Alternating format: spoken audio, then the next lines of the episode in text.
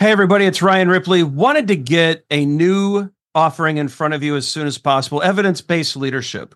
And so, as you all know, Todd Miller, myself, and Will Seeley, we're big on evidence based management. We want to apply it to the leadership space. We all know that modern managers face complex challenges every day. You're juggling a lot of needs your direct reports, your stakeholders, your customers, they all need constant attention. What we want to do is help you manage that. We want you to use information and data to make good decisions around all of these areas so that we're delivering the right thing at the right time for the right customer. And we know that we're doing that because we're using data and evidence to validate all the things that we're doing. And not only that, we're not just looking at value, but we're looking at our capabilities as an organization. Can we deliver on time? Can we innovate effectively? Do we have too much tech debt? Do we have too many things in process? Are we unable to deliver when the market demands that we do? We look at all of these things with evidence based management. We merge that into a leadership uh, mindset and lens, and we enable you to make new and better decisions repeatedly based off of the data that you're collecting within your organization. It's exciting stuff. We hope you can join us. Visit agileforhumans.com forward slash EBL course. Join us in one of these offerings. We think you're going to love it. Hope you can join us. Use Agile for Humans, the number four to take another 15% off of this course. And uh, we can't wait to see you there. How do you ensure your trainings work long term, even when you stop working with that team? I have long wondered how Scrum trainers do this. In the past, I've coupled quite a bit. I've coupled training with consulting. I've often thought this about training is that it's like it's like injecting steroids a bit. Eventually those steroids are going to wear off and even potentially have a negative effect, right? So I, I don't know why that's the example that I thought of like many years ago when I was flying out of Wisconsin. I'm like, I just injected steroids into this company. And then on the way away, I'm driving away and the manager calls me like, what'd you do to my team? so I, we do a lot when it comes to last year, actually, from when it comes to EBM, I was doing a data study to know how many returning students we had and how many organizations came back to us.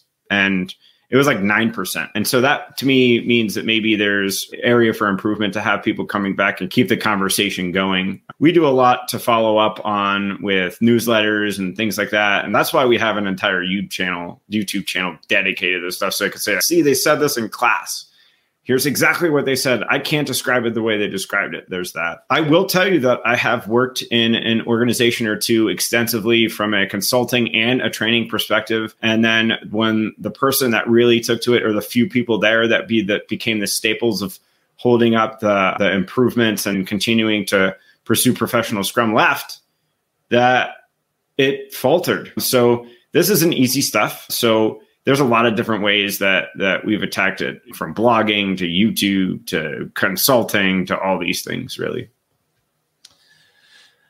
Yeah i like your analogy of injecting steroids into a team todd. And something that you and i specifically do is that we make sure that people have the opportunity to stay in in contact with us right? So we don't just ring and run. We don't just cash the check and leave. Uh, we don't just teach and disappear. So there are a number of students who want to continue their journey and we're supportive of that. And so I think just being open to the fact that look, I as trainers we don't see this as a transactional thing.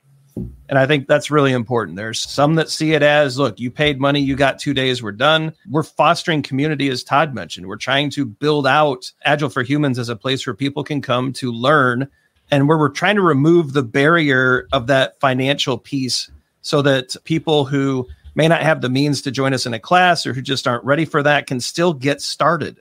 And for those who have been in a class, they can look at some of these playlists and some of these shows we do and actually continue that learning. And so I think part of the long term benefit past the two day training or the three day training or whatever it is that we do is maintaining relationship, providing opportunities for further growth and learning, and actually having an interest in that student long term.